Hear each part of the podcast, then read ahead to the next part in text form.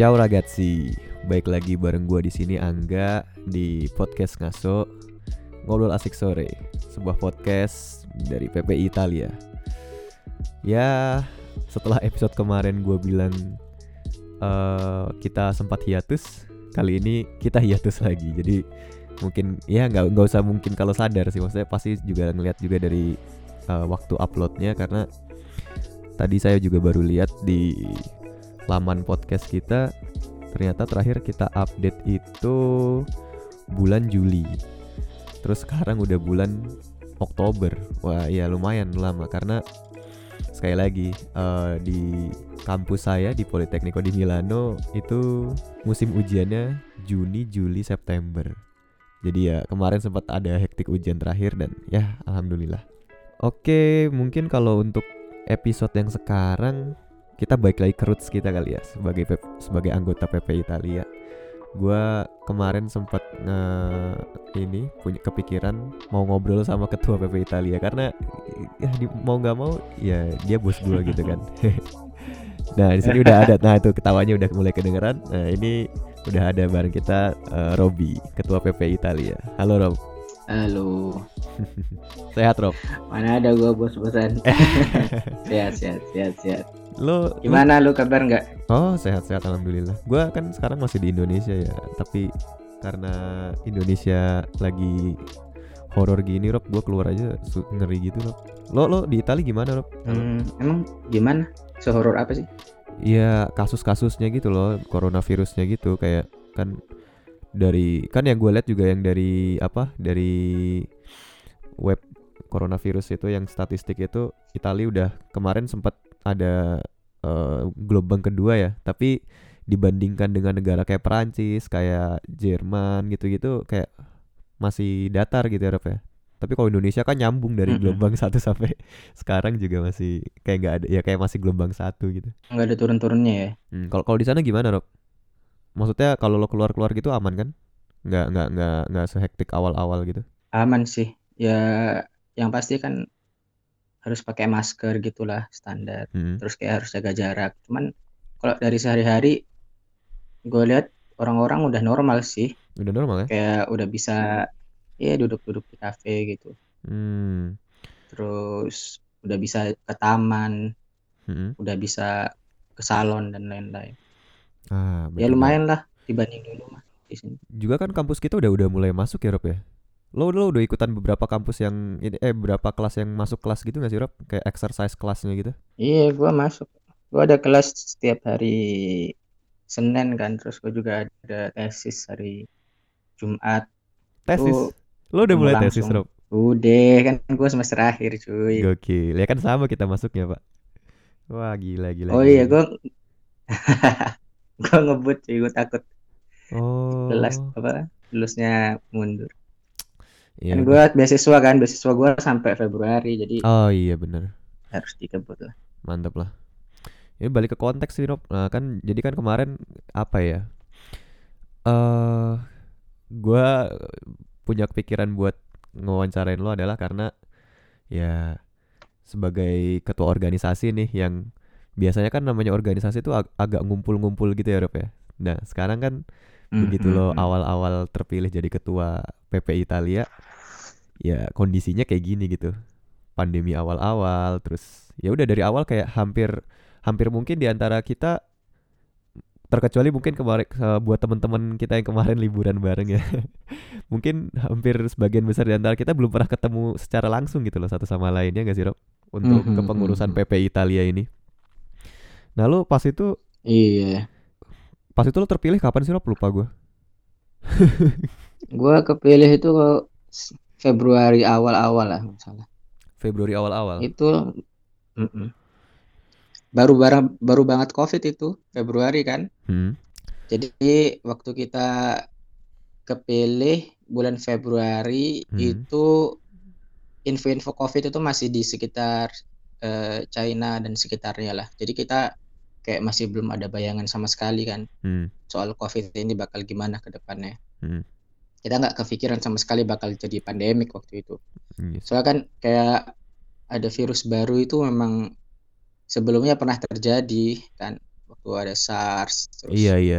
sebelumnya juga ada Dan biasanya ya cuman di situ-situ kan. doang gak sih kayak kayak yang pas itu MERS itu kan ya cuman di Middle East gitu kan. Terus Mm, mm, sempat mm, ada SARS juga kan ya di situ-situ aja gitu tapi tiba-tiba ya kayak gini. Iya dan Hmm. kalau dulu kan banyak orang bilang ntar juga dua bulan tiga bulan lagi hilang dengan sendirinya kan kayak Iya. SARS juga kan dia hilang dengan sendirinya. Damn, Kita nggak kebayang aja sih ya. kayak bakal.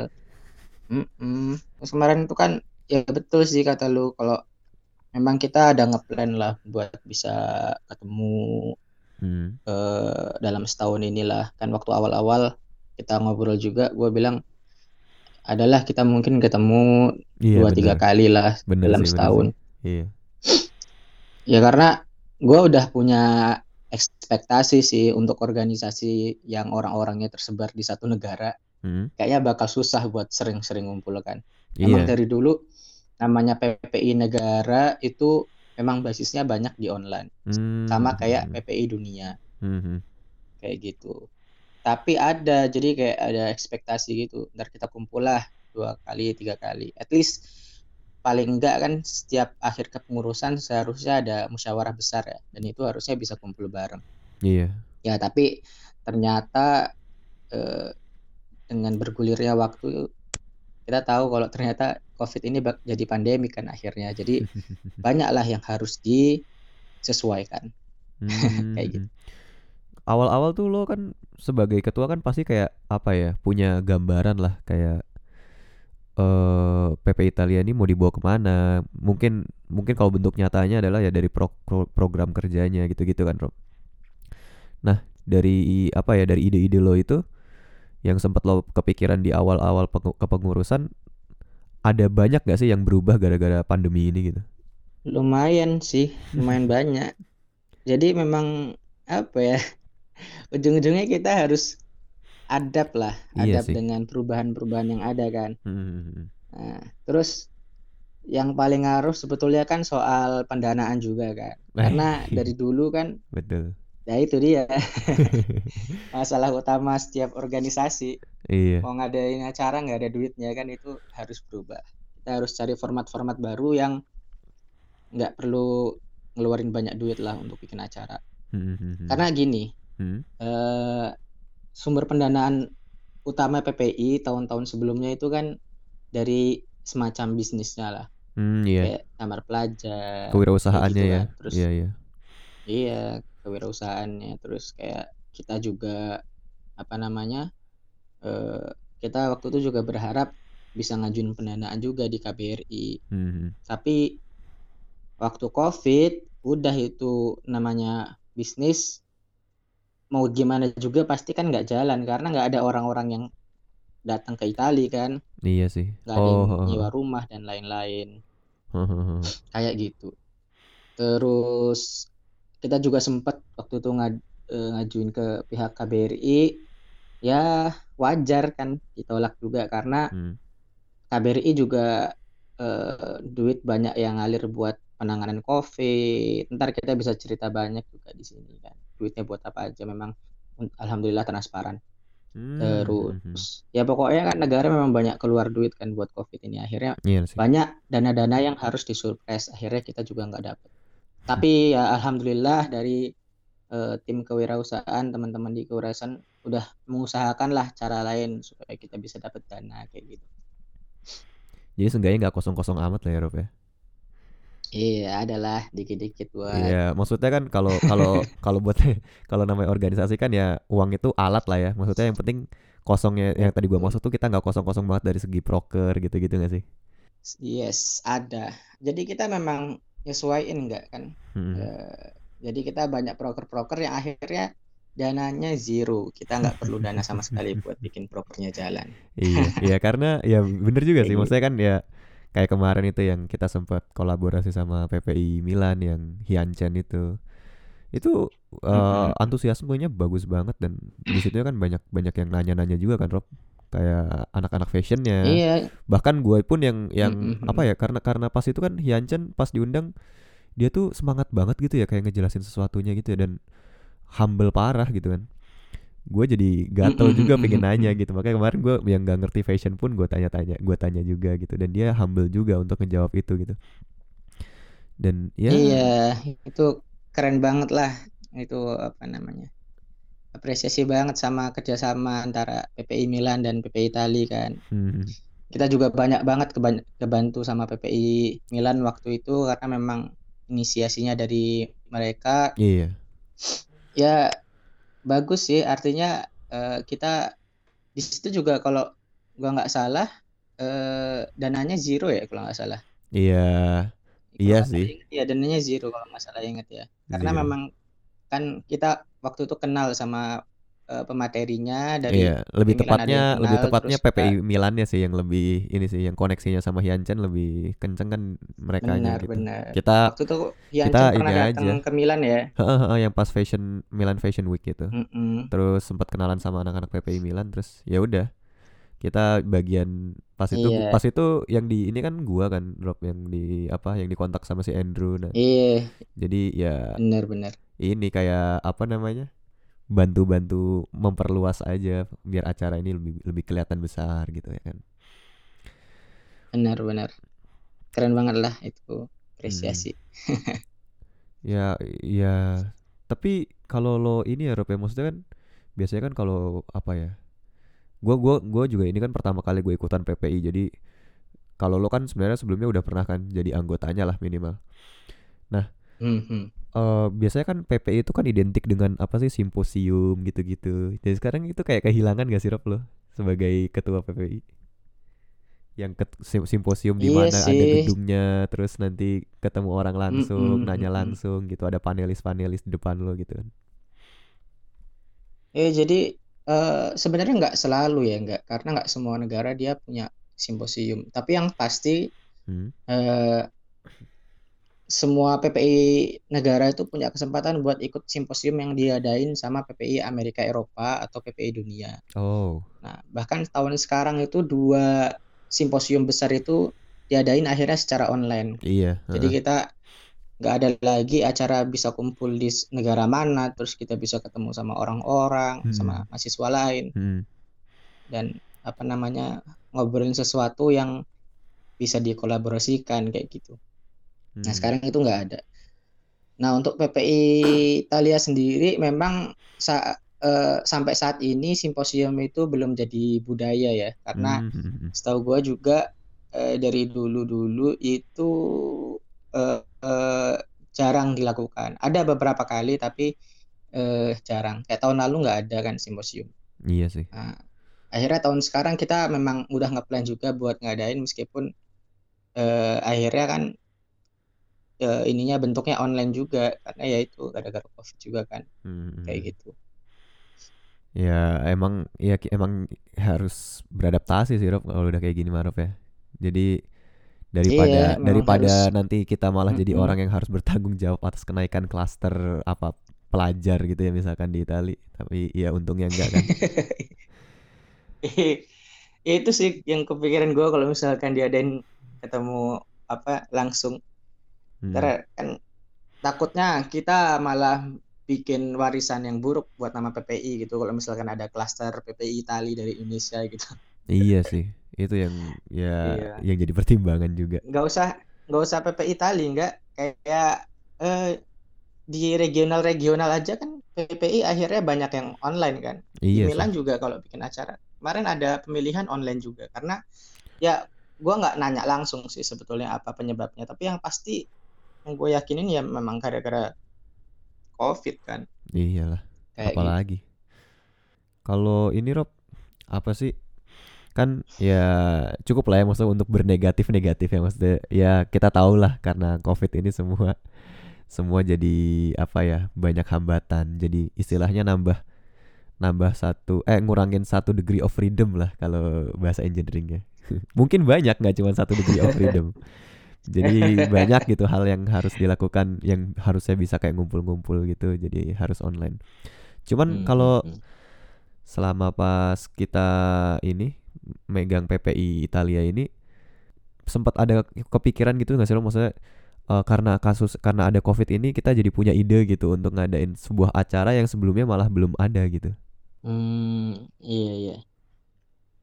Jadi ini ya sesuatu yang uh, menarik untuk dibahas ya karena kan waktu kita ngeplan buat PP Italia ini kan sebelum COVID kan. Terus Iya. COVID jadi akhirnya banyak kayak proker-proker yang memang perlu disesuaikan. Hmm. Nah, alhamdulillahnya alhamdulillahnya gue di sini dibantu sama temen-temen yang luar biasa ya.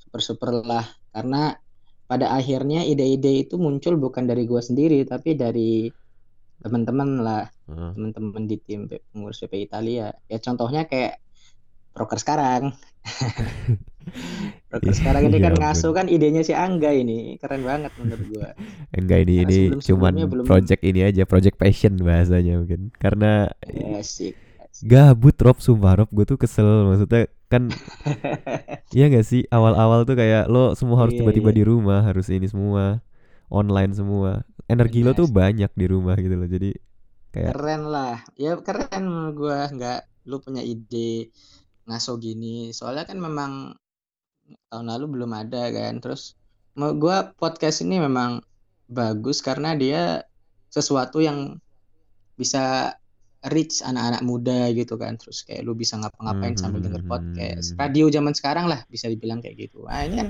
salah satu bentuk ya salah satu bentuk ide yang muncul di kala covid.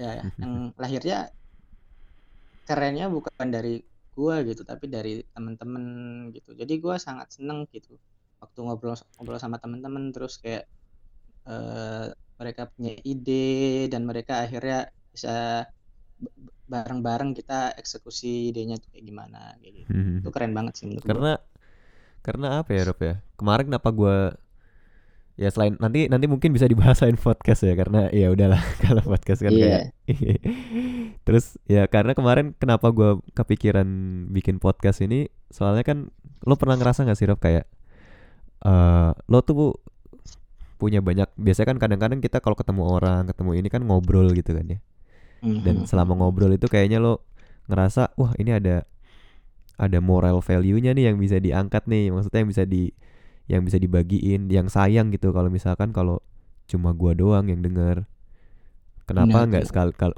eh, makanya pada saat itu gua langsung ya udahlah biar sarana sarana jadi ngobrol juga gitu kan soalnya kan ya kita tahu Mhm. sendiri kuliah di dunia perkuliahan di Italia kan cukup keras terus ya kan ketawa juga Iya, iya.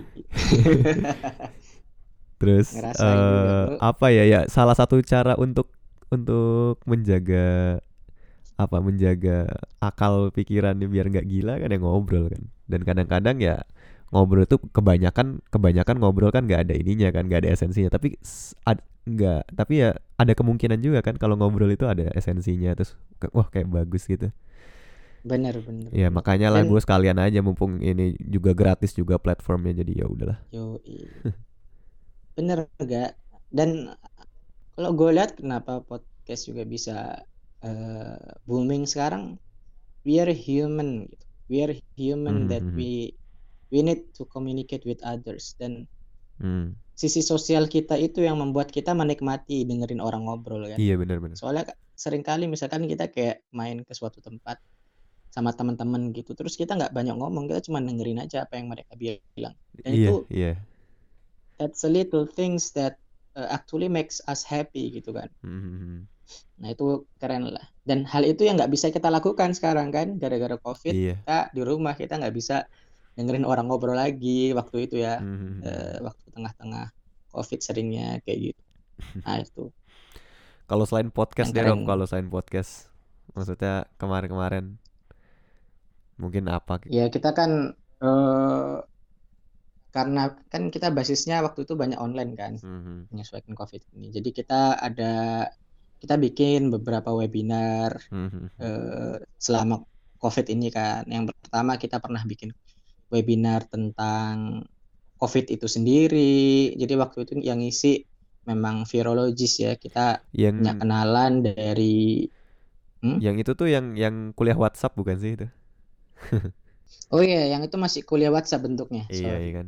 Jadi Soalnya awal banget kan itu, awal Heeh. banget waktu gua baru naik tiba-tiba kena covid terus kayak orang-orang udah nuntut aja wah ini apa nih yang bisa dilakukan sama PPI Padahal- Itali? wah ya udahlah Padahal pas Akhirnya- itu ini ya, ya. Pas itu bahkan Exxon Exxon aja belum dipilihin. bener bener waktu itu bahkan pengurus intinya itu belum ada tapi kita udah dituntut buat kerja tapi ya begitulah dinamika dalam berorganisasi ya kita Iya. memang perlu untuk apa namanya im- eh, improvisasi lah Hmm. ya alhamdulillah kan akhirnya terlaksana juga tuh keren sih menurut gua acaranya Iya iya. at least orang-orang aware kan Mhm. gimana oh, COVID ini sebenarnya apa sih kayak gitu. Terus mereka aware bahwa Mhm. ini juga ada eh, apa namanya potensi untuk jadi pandemi kayak gitu. Ternyata memang benar kejadian. itu ternyata bener ya. Itu salah satu itu ya. Terus ya banyak sih kayak terus kita juga punya itu kan WhatsApp kuliah WhatsApp. Terus kita juga eh, ada beberapa we- webinar. Kemarin Hmm. yang terakhir itu eh yang acara kemahasiswaan kan yang yang paling baru Oh iya. heeh. ngobrolin tentang gimana eh, bisa publish paper Mhm. atau jurnal publikasi di Mhm. tingkat master. Iya. Ya itu kan itu juga eh, kita bikin acara itu memang sesuai kebutuhan ya. Artinya kan kita pada sekolah master nih. Hmm. Jadi ada juga dong yang teman-teman yang mungkin butuh informasi gimana sih caranya publish eh, publikasi di di master degree kayak gitu. Akhirnya kita bikin. Mhm. Terus kita juga pernah eh apa ya kok gue lupa ya itu webinarnya. Ya, yang Hiancen itu Mm-mm. terus mungkin Iya yang Hiancen. apa lagi ya? Yang Hiancen itu kan kerjasama kan sama PPI Milan. eh Milan. Nah, kayak gitu. Terus kalau program lainnya juga kita kayak yang menyesuaikan dengan kondisi COVID kita bikin eh, yang acara fun fact. Oh. Itu sebenarnya bukan acara sih. Jadi kayak kita ngeramein aja sih medsos Iya supaya orang-orang aware tentang Itali kayak gitu. Soalnya kan yang follow medsos kita bukan cuma mahasiswa Itali enggak. Jadi kayak Mhm. banyak mahasiswa banyak orang-orang Indo yang follow eh, Instagram Mhm. PPI Itali juga. Hmm. Mungkin supaya gua nginget juga gua bakal buka PPI apa Instagram PPI Itali juga ya. Ya ini yang yang Jujur apa sih? Yang tentang fun fact fun fact ini kemarin idenya ini ya sos budak ya. Iya itu Sosial apa sih idenya sos budak panjangannya lahir- Rob? lupa. Sosial, budaya, dan agama. sosial budaya dan Mantap. agama. Iya, iya. Jadi ini juga ini loh programnya lahirnya juga idenya dari eh, sos budaknya sendiri. Makanya gua wah keren banget nih mereka punya ide-ide kayak gini gitu. Dan jalan terus sampai sekarang kan. Iya, coy. Jadi kita memang banyak banyak apa namanya ngeramein media sosial karena memang basisnya kita kan dari situ juga. Mhm. Ini juga jadi apa ya istilahnya kalau gua Eh, lihat dari di Italia maupun orang-orang di Indonesia. kalau gue lihat dari ini Rob, gue kan ini sambil buka-buka ini ya Instagramnya si eh, Instagram kita PP Italia. Jadi apa ya? Jadi Mhm. lebih estetik gitu loh. Selama kepengurusan kita. Ya shout out juga lah Iya, buat iya. media lah ya. Gila. Bener, keren banget memang tim media kita jago-jago ya. Ngeri. Mereka bisa bikin apa desain yang keren-keren buat Iya. buat buat Instagram PPI Itali, Mbak Lisana dan kawan-kawan. Hmm. Ya kan bisa lihat kan itu ada lumayan lumayan banyak lah fun fact fun fact tentang Italia. Hmm. Dan Oh, banyak terus juga yang juga di kan- ini yang yang di apa yang digambar-gambar tangan gini kan sama Lisana juga. Iya, iya. Ini ini gambar tangan kan memang dia pakai Iya. aplikasi gitu kan. iya. Kayaknya di iPad gitu deh. Ini juga di sini kan ada juga tuh. Jadi kayak meski selain eh, webinar sama podcast kita juga beberapa kali kayak diundang gitu enggak Hmm. sama organisasi lain. Soalnya kan memang eh apa namanya mereka juga kan mengalami hal yang sama ya, Aha. mengalami sama-sama pandemi gitu. Terus akhirnya mereka banyak undang orang-orang untuk eh, kerjasama sama mereka dan akhirnya kita yang ngisi juga gitu. Waktu itu kita ada acara salah satunya yang MDA daring gitu kan, yang studi di Italia. Hmm. Tapi kita juga sempat ngadain webinar yang ini apa namanya yang sama lu juga itu moderatornya kehidupan pasca perkuliahan di Italia. Ah iya iya iya. Gua kayaknya Iya kayaknya kan? musim hujan udah Kan bikin lu memori kita gua berdua kan? musim hujan udah bikin memori gua ini udah terkikis tentang hal-hal yang tidak berkaitan dengan mata kuliah Iya, gue juga udah banyak. Makanya gue juga perlu ngecek nih di Instagram apa aja nih lakuin. Ya waktu itu kan kita berdua tuh ngisi tuh buat Hmm. moderatornya. Hmm. Kalau nggak salah juga apa ya si siapa sih Nicholas ya yang bikin apa kelas-kelas bahasa Mhm. Italia itu itu yang kelas bahasa Italia itu programnya PPI Dunia ya kalau nggak salah. Yo, waktu itu PPI Dunia kayak bikin kelas-kelas bahasa terus ah, ah. Ngajak kerjasama sama PPI PPI. Iya, meskipun di bukan dunia murni gitu kerjaan kita tapi ya cukup lah maksudnya sebagai kontribusi Iya, lumayan lah. Itu juga menurut gua ini loh Iya. remarkable loh. buat- Soalnya kemarin gua gua lihat ada beberapa ini kan, ada beberapa kayak testimoninya gitu kan. Kayaknya gua lihat di story apa gimana gitu. Kayak bilang, "Wah, makasih ya Mas Mas Nicholas gitu kan itu eh, tugas-tugasnya asik gitu-gitu loh." Terus cara belajarnya enak gitu-gitu. Jadi wow.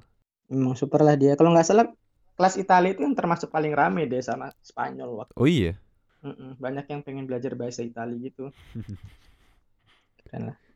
Ya, Ya bagus. buat memang kalau ki- kita lihat dari Instagram eh, PP Italia ya. Oh ya, ini juga sebenarnya ada eh, lumayan banyak ke- proker yang memang dia sifatnya internal ya. Jadi nggak nggak kita publish, tapi apresiasi banget juga sama teman-teman eksternal kan. Hmm. Waktu itu teman-teman eksternal tuh kayak ngadain silaturahmi nggak sama KBRI Oh, di iya. waktu awal-awal kan Hmm, hmm, kita hmm. semuanya bisa ketemu sama Bu Dubes kan terus kita Mhm. ngobrol-ngobrol di sana terus juga eksternal juga ngadain eh, kegiatan sama eh, apa pengurus PPI regional Mhm. kita bisa silaturahmi sama seluruh perwakilan PPI regional di Italia Iya. itu menurut gua keren banget sih dan memang karena itu acaranya internal nggak nggak dipublish juga di Appreciate PPI tuh ya. Mantap. apresiat lah intinya mantap ya kalau misal kalau misalkan soal proker di masa covid ini kalau misalkan lo lihat kebanyakan dari kita memang eh, nge ngerisnya dari sisi yang kira-kira bisa bermanfaat buat mahasiswa ya jadi kayak Mhm. kayak terkait dengan kemahasiswaan kayak misalkan ada eh, persiapan datang ke Itali Mhm. itu kan berguna buat teman-teman yang bakal mau ke sini. Mhm. Terus kayak apa namanya eh, persiapan keberangkatan atau yang pasca studi pasca pasca sekolah di Itali. Mhm. Jadi memang kita punya teman-teman di kemahasiswaan yang alhamdulillah mereka ngide banget ya. Dari Mas Arief itu luar biasa lah ya punya banyak ide buat buat kasih fasilitas lah buat teman-teman yang tertarik dengan dunia akademis di Italia kayak gitu. Sama pas kan eh, lo sebagai ketua PPI Itali nih Rob. Eh, pasti kan biasanya punya apa ya semacam koneksi lah dengan ketua PPI di negara lain. Lo pernah kayak ini gak sih Rob kayak apa ya? Mungkin membandingkan bahasa yang kasar tapi ya eh, istilahnya eh, nanyain gitu. Kalau di negara di negara mereka selama pandemi ini bikin acaranya kayak gimana terus apa aja eh, ragam-ragam acaranya mungkin siapa tahu bisa di-share. Eh gua gua kebetulan ini ya, jadi kayak banyak tahu kegiatan PPI Swedia. Terus? Jadi waktu itu gue sempat main ke sana, terus gue tahu mereka, oh waktu itu banyaknya nih sih sebelum COVID sih, mereka kayak suka bikin kumpul-kumpul, makan-makan, dan ini sebelum waktu sebelum COVID, gue cuma mau cerita dikit, uniknya itu kalau PPI Swedia ngadain kumpul, itu mereka minim budget banget. Hmm. Kenapa? Karena makanannya itu yang suruh bawa yang mau datang gitu. Jadi mereka yang mau datang bawa makanan di list kan, banyak di list terus mereka datang terus mereka bisa tuker-tukeran makanan gitu. Ah, Keren iya, banget sih iya, menurut iya. Eh tapi kok Kayak sistem potluck gitu lah. iya potluck bener. Ya emang kalau ngumpul Mm-mm. ya salah satu cara untuk menghemat ya itu sih.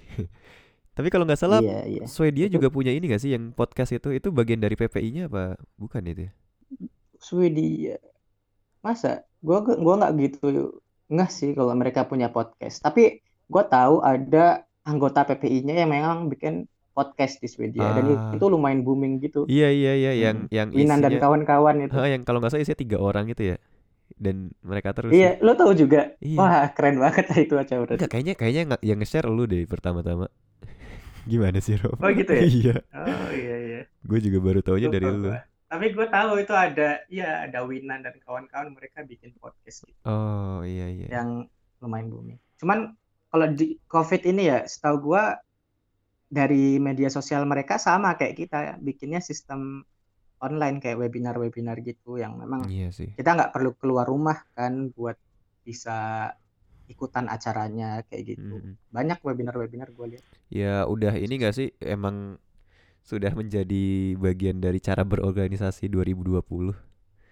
Mau kayaknya mau organisasi apa pun deh sekarang maksudnya bahkan organisasi yang kayak intrakampus gitu-gitu. Eh ospek Rob, ospek aja sekarang online Rob. Iya kan? Ospek sekarang online ya? Iya lucu banget itu ya, bener-bener. Iya jadi Yang ya maksudnya ada viral di Indonesia kan? maksudnya ya ospek yang biasanya Iya, iya. kegiatannya itu kan nggak apa ya nggak kebayang lah kalau online gitu. Maksudnya kayak gitu-gitu kan ada marah-marahnya gitu-gitu. Marah-marah lucu lah. Terus ya tiba-tiba sekarang online Iya, iya dan bener-bener.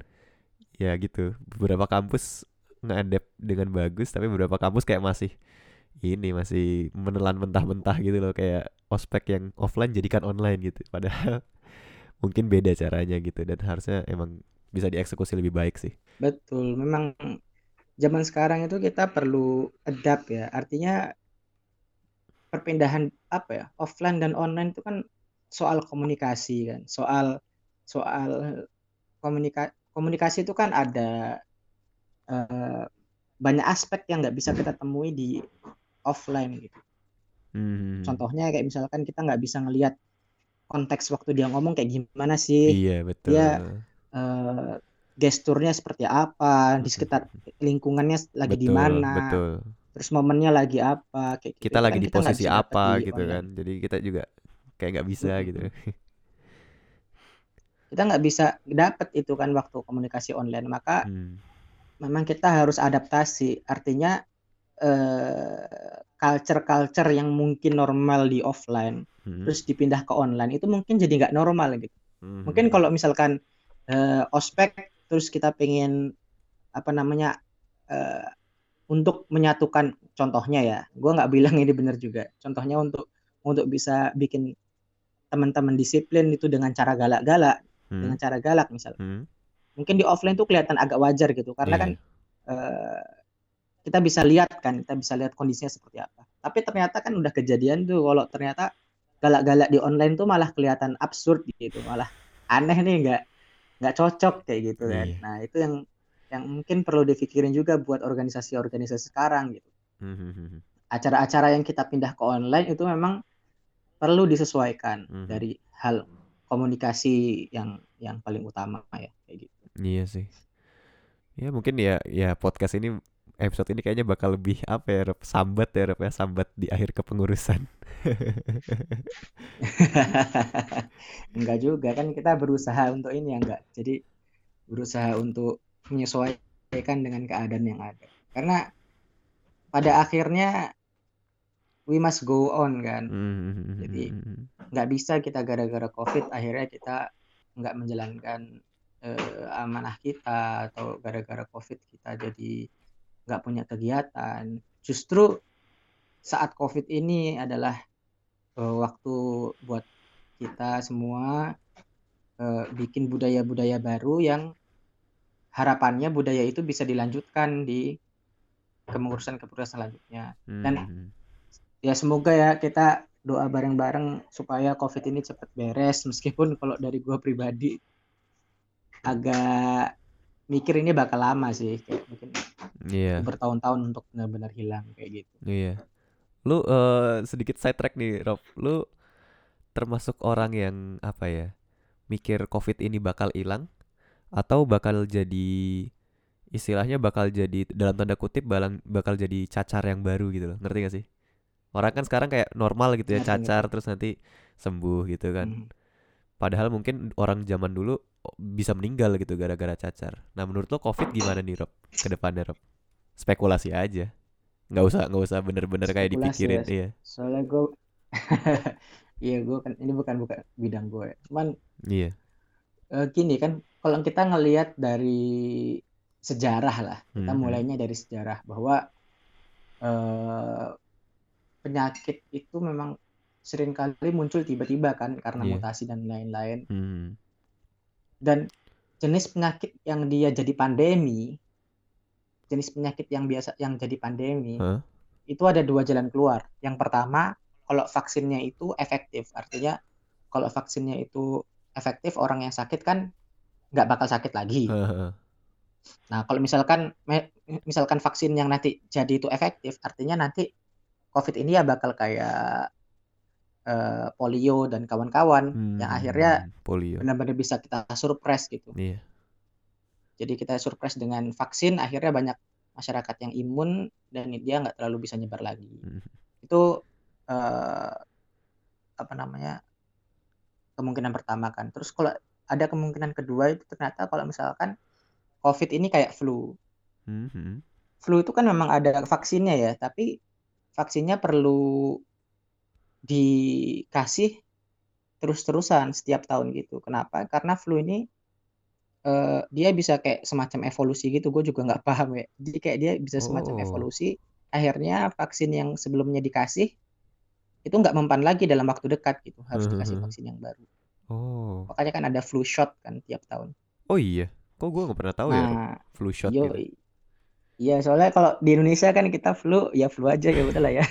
pakai apa ya panadol Tapi kalau di negeri, yo, nggak usah nggak nggak minum obat nggak malah nggak. Iya. Langsung aja kita langsung keluar nggak pakai masker nggak pakai apa bersin bersin depan temen udah normal kan. nggak dikasih ini nasi Padahal padang kalau di dikasih nasi padang sambal yang panas itu kan langsung sembuh atau enggak mie, mie indomie Iya, panas indomie keringetan. panas.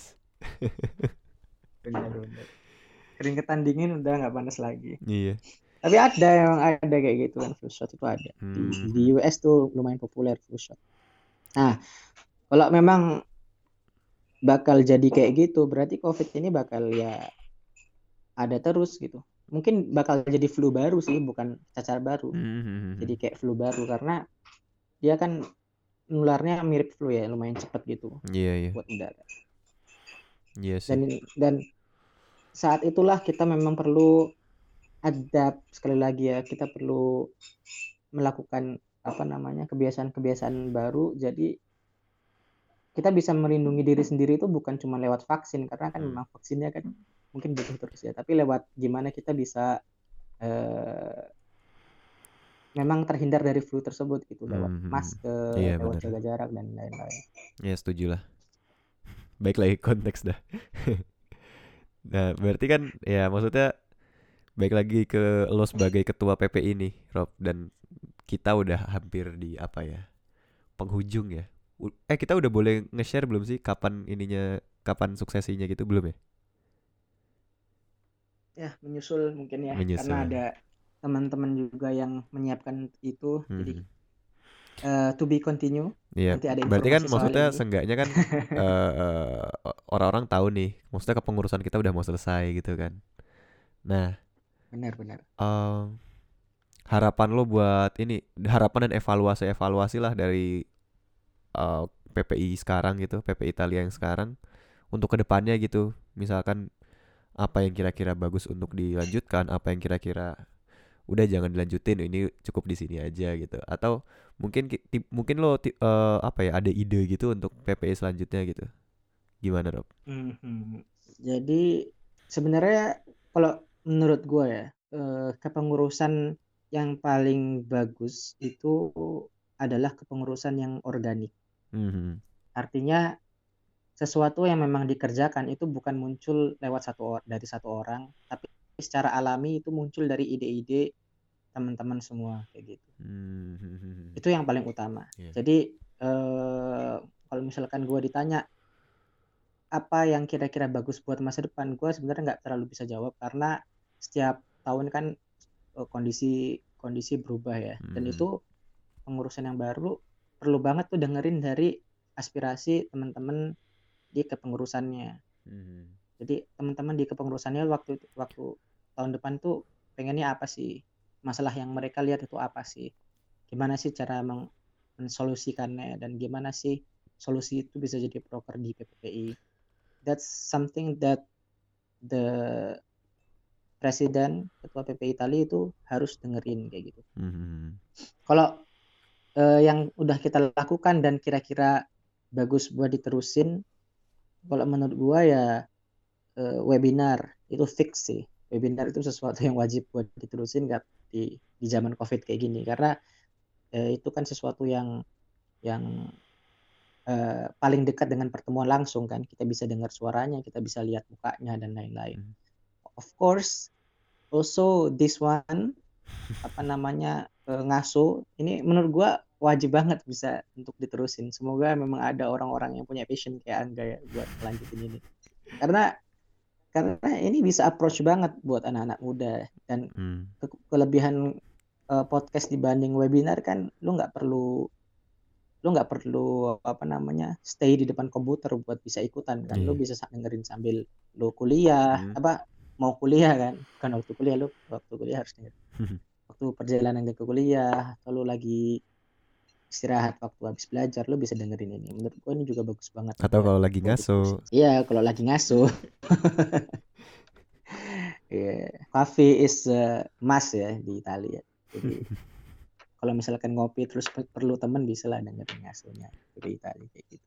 Tapi ya selain ngedengar dari apa ya? Mungkin selain ngedengar dari anggota-anggota PP-nya juga ngedengar dari ya teman-temannya yang berkuliah gitu. Ya nggak sih? Kayak yang sama-sama kuliah di satu negara lah. Kira-kira mereka butuhnya apa biar kedekatan PP Italia dengan dengan pelajar-pelajarnya secara ini ya ada gitu. Biar kita nggak nggak Betul betul sekali. kan kadang-kadang kayak kayak mungkin kalau gue berkaca sama osis atau apa zaman-zaman gue SMA tuh kayak suka dibilang ah osis mah enggak ini ngurusinnya ngurusin apa sih apa sih namanya konser-konser gitu doang konser-konser sekolah doang padahal kayak gak mendengarkan apa kata ini apa kata apa kata siswanya gitu makanya kan biar biar itu Iya. nggak kejadian juga gitu kan sama eh, PPI ini ya Betul. jangan lupa untuk dengerin juga That's sih.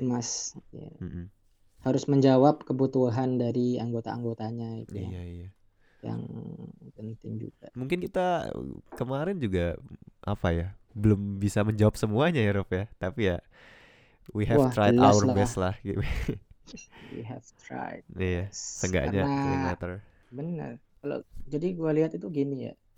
Ini gua lupa deh pernah nyampein ini di mana. hmm. Oh, inget gue, gue baru ditanya sama tim kelembagaan, sama Tia, sama Tia disuruh ngirim apa namanya kayak quotes quotes gitu. Hmm. Tapi gue sampein lagi lah di, di sini. Jadi eh, benar kata lu nggak, kita kita perlu untuk terus memperbaiki rumah ini PP Itali, Hmm. karena gue ibaratkan PP Itali itu sebagai sebuah rumah ya Hmm. rumah yang harus siap untuk menaungi mahasiswa Italia yang kuliah di Indonesia Hmm. sekarang ataupun di masa yang di masa yang akan datang. Iya. Dan rumah itu ya kayak rumah pada umumnya dia bisa rusak, dia bisa eh, sepi, dia bisa kosong, dia bisa berdebu, dia bisa apa namanya? Dia juga bisa di improve, di upgrade kayak gitu. Nah, di setiap tahun kepengurusan eh, kita tuh harus bisa melihat rumah ini keadaannya seperti apa sih. Kalau misalkan ada kekurangan, ya kita harus perbaiki. Kalau misalkan ada yang rusak, harus kita perbaiki. Kalau sepi, kosong, berdebu, harus kita isi dengan kegiatan-kegiatan. Kalau misalkan bisa di upgrade, kita upgrade. Hmm. Jadi harapannya memang rumah ini setiap tahun siap gitu. Iya. Jadi siapa pun yang datang ke Italia dia bisa datang ke rumah ini dan bisa beraktivitas bareng-bareng di rumah ini kayak gitu kan. Iya. Ya itulah namanya juga PPI ya, Perhimpunan Pelajar gitu. Apalagi tugasnya kalau bukan menghimpun gitu kan. Paling ini sih enggak Hmm? gue mau nyampein eh, sedikit gak apa-apa. nggak apa-apa. Makasih, makasih gitu.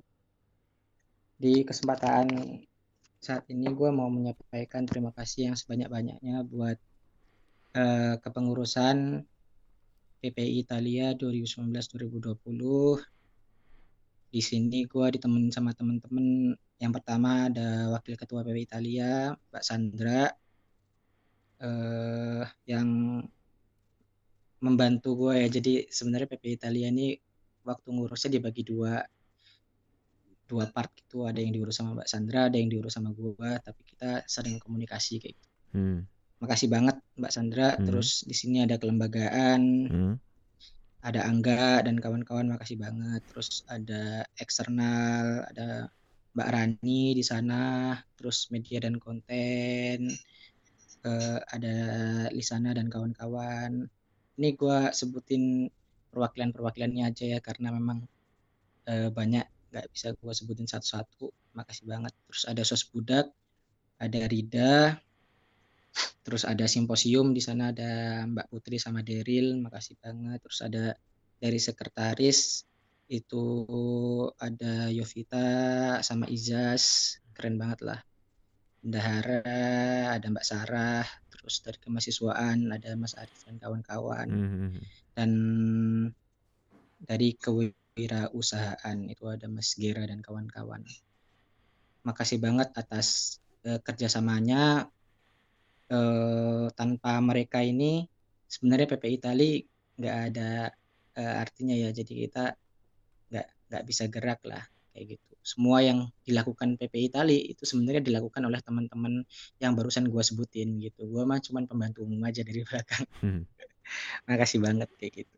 Nah, itu mungkin dari gua yang nggak terakhir ya sama lah Rob lah. Gue juga makasih lah buat lo. Karena kalau mungkin lo nggak narik gua ke PPI Itali, ya gue nggak bikin podcast. Ya, keren keren thank you, thank you. Ya mungkin segitu aja dulu ya dari kita. Di sini Angga dan Robi pamit. Grazie e buona serata. siap